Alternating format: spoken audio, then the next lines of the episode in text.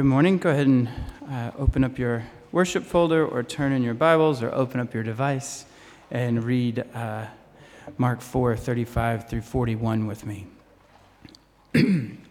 On that day, when evening had come, he said to them, Let us go across to the other side. And leaving the crowd, they took him with them in the boat, just as he was, and other boats were with him. And a great windstorm arose and the waves were breaking into the boat, so that the boat was already filling. But he was in the stern, asleep on the cushion. And they woke him and said to him, Teacher, do you not care that we are perishing? And he awoke and rebuked the wind and said to the sea, Peace, be still. And the wind ceased, and there was a great calm. And he said to them, Why are you so afraid? Have you still no faith? And they were filled with great fear and said to one another, Who then is this that even the wind and the sea obey him? This is the word of the Lord. Thanks be to God.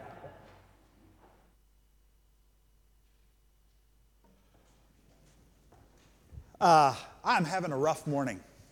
I, I woke up this morning uh, chipper, ready to go for the day.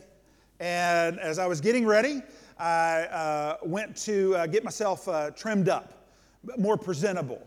Uh, now, some of you are looking at me saying you're hardly ever presentable, uh, and that's okay. But I, I, was going to clean up my neck beard here and clean up this little scruff here. And as I was going to do that, I, I went to find um, clippers that I use to get myself prepared, and then I shave. And uh, well, I couldn't find them. And then I finally found them, and they weren't charged. And so I finally was just like, well, all right, that's it. I'm just going to look rough. I'm just going to, that, that's the way that it is. And, th- and then I noticed that um, my shirt that I chose to wear today does not have enough buttons. And I'm really sort of fearful right now that I'm going to reveal whether I'm an innie or an outie. Uh, because it's just sort of right. It's like I feel like I need to maybe tie it up or something like. And then you'll notice that my, the battery just died, went flat on uh, the mic. And not some of you are like, "Wow, why did you change that? We didn't have to hear you." Uh, but um, but so it's that that way, right? Um, I'm sorry, I'm whinging a bit, aren't I? But we've created something that makes us feel better about that whinging. Hashtag first world problems. If you're on Twitterverse or those other things, you've noticed that the world will give out these sort of uh, complaints, these whinges about life the way that it is. And then to make sure that everybody recognizes that I know that it's sort of small and meaningless, we'll say hashtag first world problems like I'm driving to work and the traffic is bad, but I'm in an air conditioned car that's full of petrol to a job that pays my mortgage, that puts food on my table, but I really can't stand traffic. Hashtag first world problems. Or I went to my favorite cafe to get a good cup of strong coffee, but they're all on holiday, and so I've got to go someplace else that I just don't like as much. Hashtag first world problems. Or they've told me that they're going to shut down the water to my house for just a little bit so that they can repair some lines that are going on. So I don't get to take a shower this morning. I have to take it in the afternoon. Hashtag first world problems. And the reality is, in our lives today, especially where we live, we've got a lot of first world problems. And we like to whinge about it. But we know that they're there, so we cover them up real easily. The title of this sermon is Don't You See Me Dying Over Here? That's the question that comes out of this passage. Don't you see me dying over here? The way they said it is Aren't you aware that we're about to perish to Jesus? Is what they say. So, first, let me say this I understand that, that there are problems in the world. Uh, what a good reminder from the Barnabas Fund to know that there are men and women who are literally losing their lives for the gospel.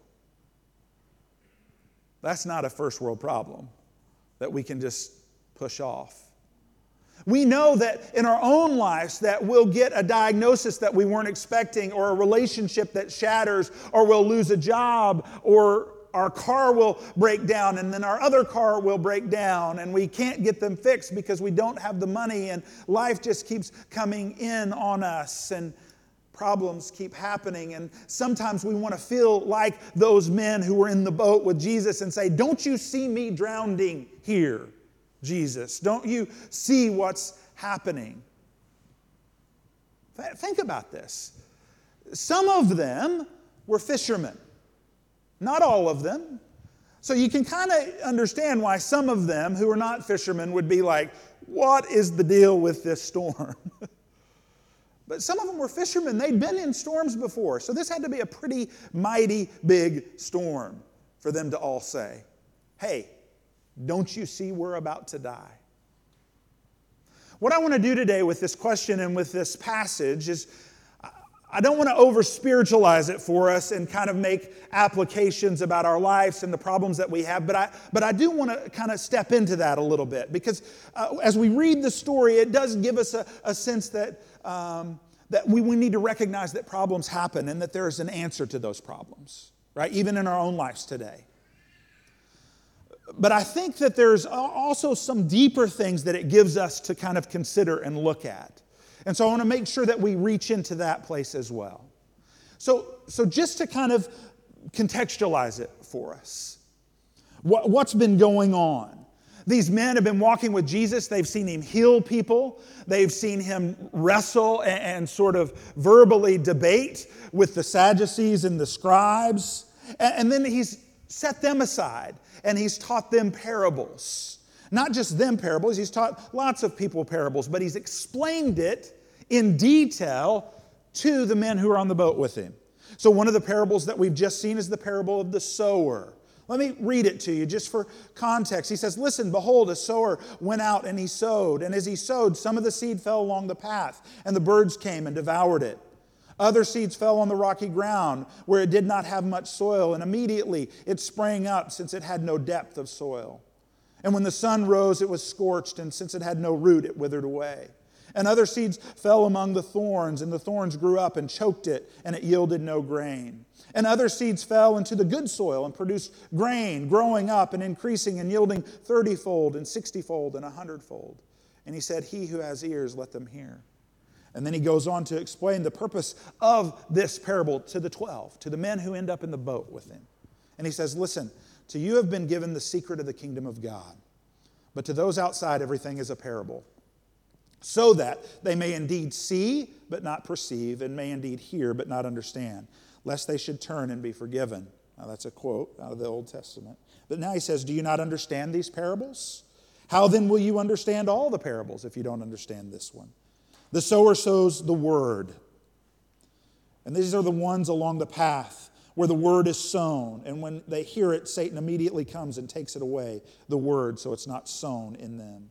And these are the ones who are sown on the rocky ground.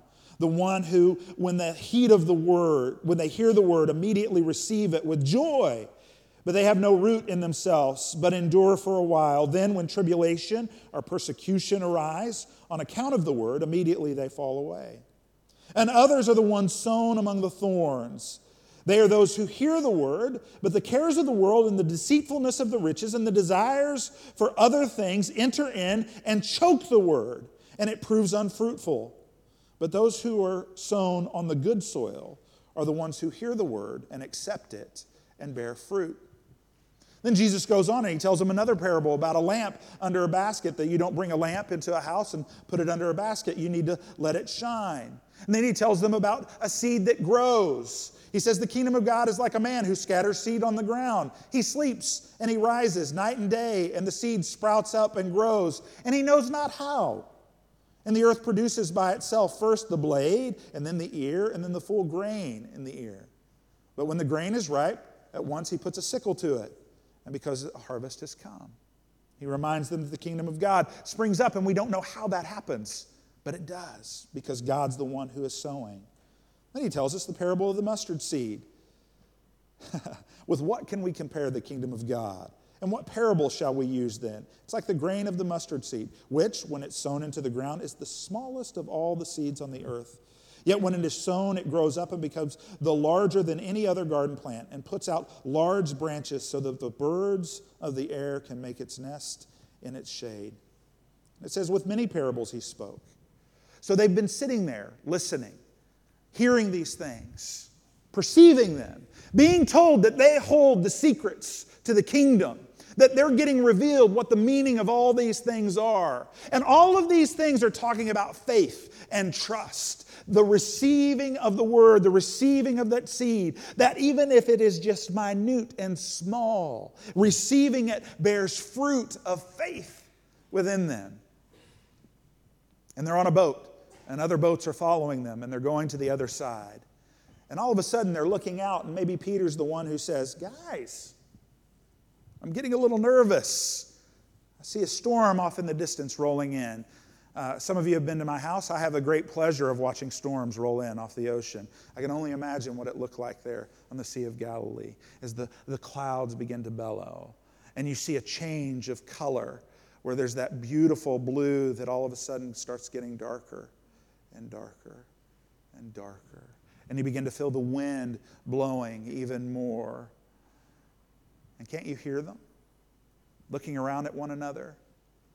And the waves start to get a little bit bigger on that little lake. It starts going up and down, and their boats that and the fishermen are trying to keep it together because the other guys that are there haven't been on the boat as much as them. And they're like, guys, it's no big deal. It's going to be all right. Whoa. Where's Jesus? Fast asleep. Fast asleep. And finally, these men go, Don't you care that we're about to die? They wake him up. The storm's not done it. Think about that. The storm has not woken up the Son of Man, the Son of God. What did they have to do to wake him up? Did they just barely touch him? Did they shake him? Can you imagine that? We're about to die. Don't you care. How often in our own lives do we come to a place where things are crashing down on us? It feels like we're going up, and all of a sudden we are coming slamming down in the waves. Rain is pelting us. The world's trouble are overcoming us. We believe that we're about to drown, and we cry out, Don't you see that I'm about to go under? Don't you see that I'm about to die? And what does Jesus do? Cease Wow. Glass. Calmness. And many of us at this point in the story, we want to go, yes, yeah, that's why we're saying this, Lord. That's what we're wanting you to hear. That's what we're expecting. When are you going to do that? And we skip the rest. Because then he turns to them and he says, You still don't have enough faith? Why are you so afraid?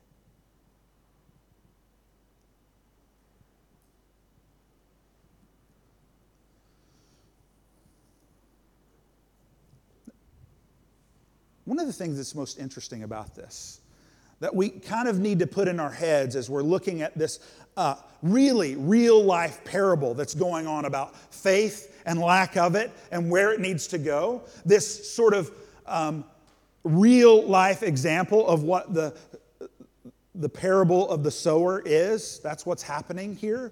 Is we need to recognize that for these men who are of the Jewish nation, who are Israelites, uh, as they were growing up, they would hear great stories of the Red Sea and how it would part and come together. They would remember Daniel 7, who, who when he's talking about the, the four monsters, that those four monsters, these kingdoms that will rise up in his prophecy, they come out of the sea of chaos that actually for Israelites, one of the things that if they were going to use an analogy or, or understand what chaos or evil or trouble was, is they would typically use troubled water. They would use the image of the ocean that was full of turmoil. That thinking about that place where it is uh, chaotic, that, that trouble reigns, that perhaps even evil emanates from, it is from the water. So they would know that. They would have that in, in their psyche, in, in their hearts, as the storm is making this river come up and down. And what really has been taking place over the last few days uh, for Jesus and the disciples is we have seen the world trying to come to grasp with the fact that the kingdom of God is present. So we see this, the scribes and the Sadducees and the Pharisees plotting to kill Jesus because the kingdom of God is present and it's battling their kingdom. We see demons uh, saying, We know who you are. Please don't send us out into the abyss. Uh, because they see that the kingdom of God is present. And the disciples who are walking with him, these men who are in the boat, they know that they're with this guy who's causing lots of things to happen and he's teaching them lots of things. But still, at the moment when crisis is really hitting in their life and they feel like they're about to die, their eyes go to them and not to the kingdom that is present. And in their minds, they're seeing all of a sudden chaos is taking place.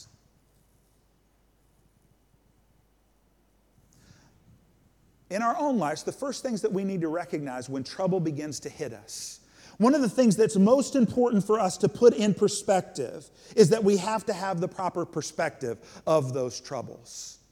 Really, because when troubles hit us, there's a couple of ways that it does. The first way is out of consequence of decisions that I've made. So, troubles can come into our life based on the consequences of decisions that I have made.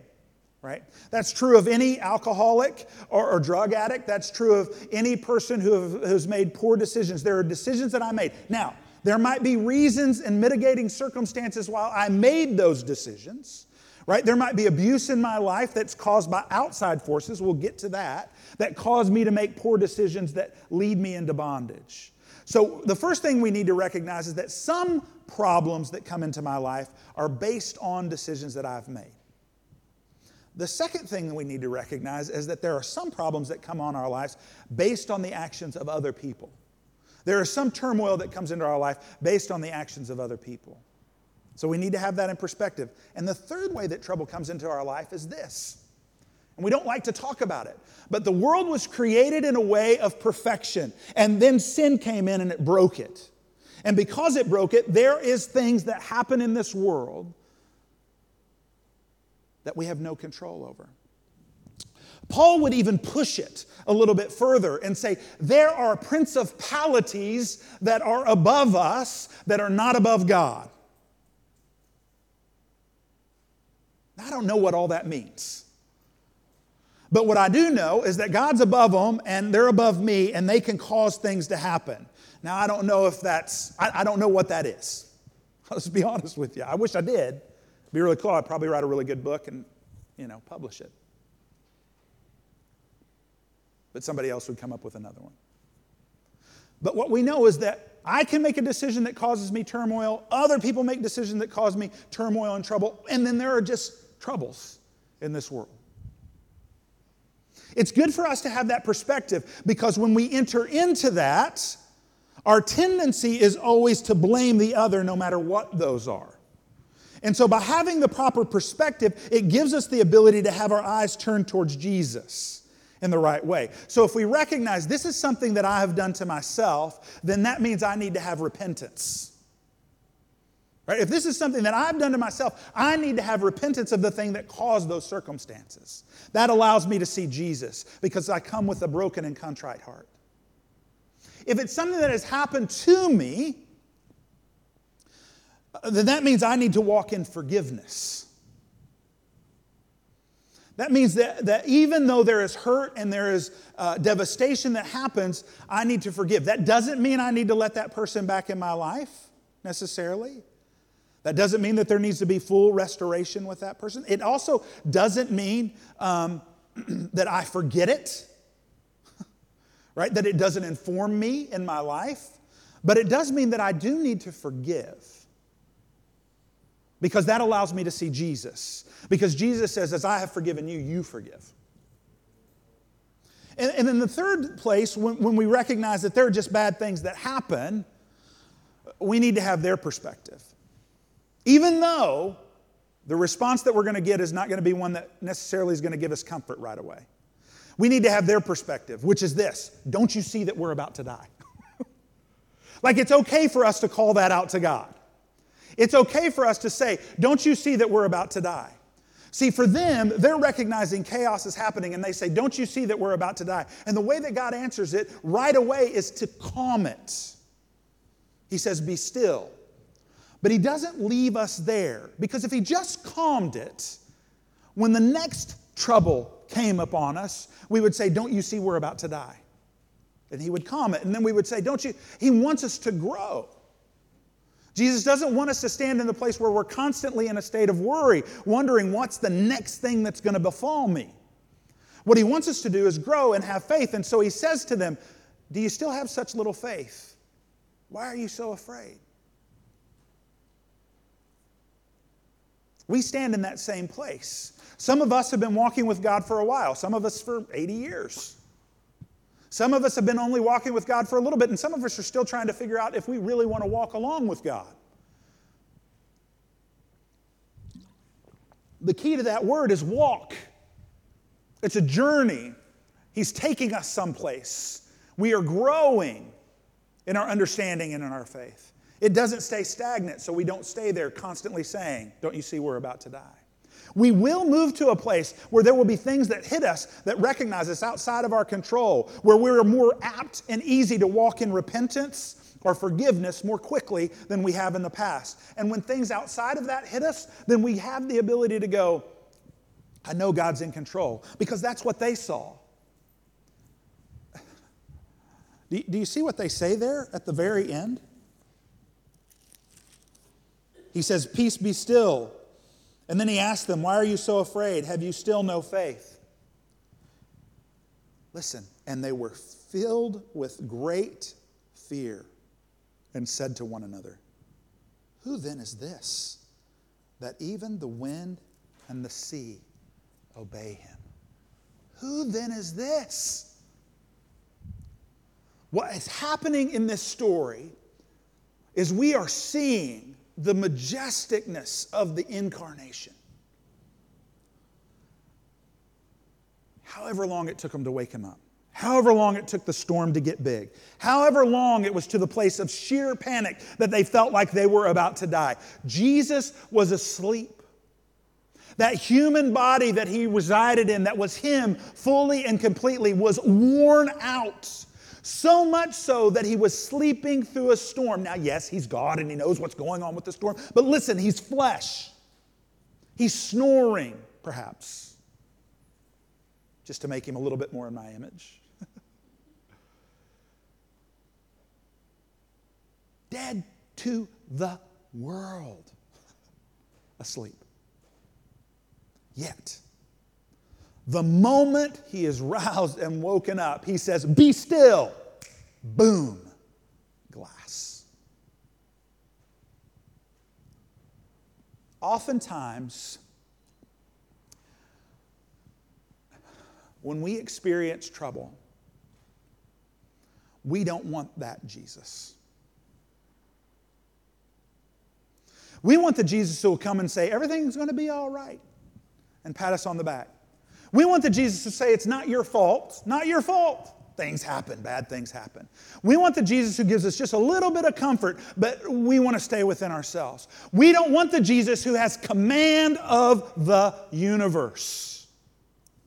Because when we experience the Jesus who has command of the universe, it requires us to submit completely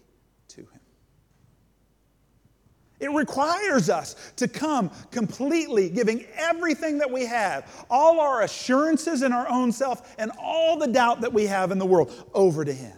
That we give Him because He is clearly showing Himself that the kingdom is present and I am the Lord of it. Today we read this passage as our call to worship. I'm going to read the whole thing to you because there's that little part. If you thinking back now, call the worship, very beginning part of the service. we were talking about men and boats and waves and ships and how God comes and cares for them. Here's 107. Oh, give thanks to the Lord, for he is good, for his steadfast love endures forever. Let the redeemed of the Lord say so, whom he has redeemed from trouble and gathered in from the lands, from the east and from the west and from the north and from the south. Some wandered in desert waste, finding no way to a city to dwell in. Hungry and thirsty, their souls fainted within them. Then they cried to the Lord in their trouble, and he delivered them from their distress. He led them by a straight way till they reached the city to dwell in. Let them thank the Lord for his steadfast love, for his wondrous works to the children of man. For he satisfies the longing soul, and the hungry soul he fills with good things. Some they sat in darkness and in the shadow of death, prisoners in affliction and in irons, for they had rebelled against the words of God and spurned the counsel of the Most High. So he bowed their hearts down with hard labor, and they fell down with none to help. Then they cried to the Lord in their trouble, and he delivered them from their distress. He brought them out of the darkness and the shadow of death and burst their bonds apart. Let them thank the Lord for his steadfast love, for his wondrous works to the children of man. For he has shattered the doors of bronze, and he has cut into the bars of iron. Some were fools through their sinful ways, and because of their iniquities they suffered affliction. They loathed any kind of food, and they drew near to the gates of death. They cried to the Lord in their trouble, and He delivered them from their distress. He sent out His word and healed them and delivered them from their destruction. Thank, they let them thank the Lord for His steadfast love, for His wondrous works to the children of man, and let them offer sacrifices of thanksgiving and tell of His deeds in songs of joy. Some went to the sea in ships doing business in the great waters, and they saw the deeds of the Lord, his wondrous works in the deep. For he commanded and he raised the stormy wind, which he lifted up the waves of the sea, and they mounted up to heaven, and they went down into the depths, and their courage melted away in their evil plight, and they reeled and staggered like drunken men, and were at their wits' end, and they cried out to the Lord in their trouble, and he delivered them from their distress. He made the storm be still and the waves of the sea were hushed. And they were glad that the waters were quiet, and he brought them to their desired haven. Let them thank the Lord for his steadfast love, for his wondrous works to the children of man. Let them extol him in the congregations, the people, and praise him in the assemblies of the elders. He turns rivers into deserts, springs of water into thirsty grounds, a fruitful land into a salty waste because of the evil of the inhabitants. He turns the deserts into the pools of water he parched the, land, the parched land into springs of water. And there he lets the hungry dwell, and they establish a city to live in, and they sow fields, and they plant vineyards, and they get a fruitful yield. And by his blessing, they multiply greatly, and he does not let their livestock diminish.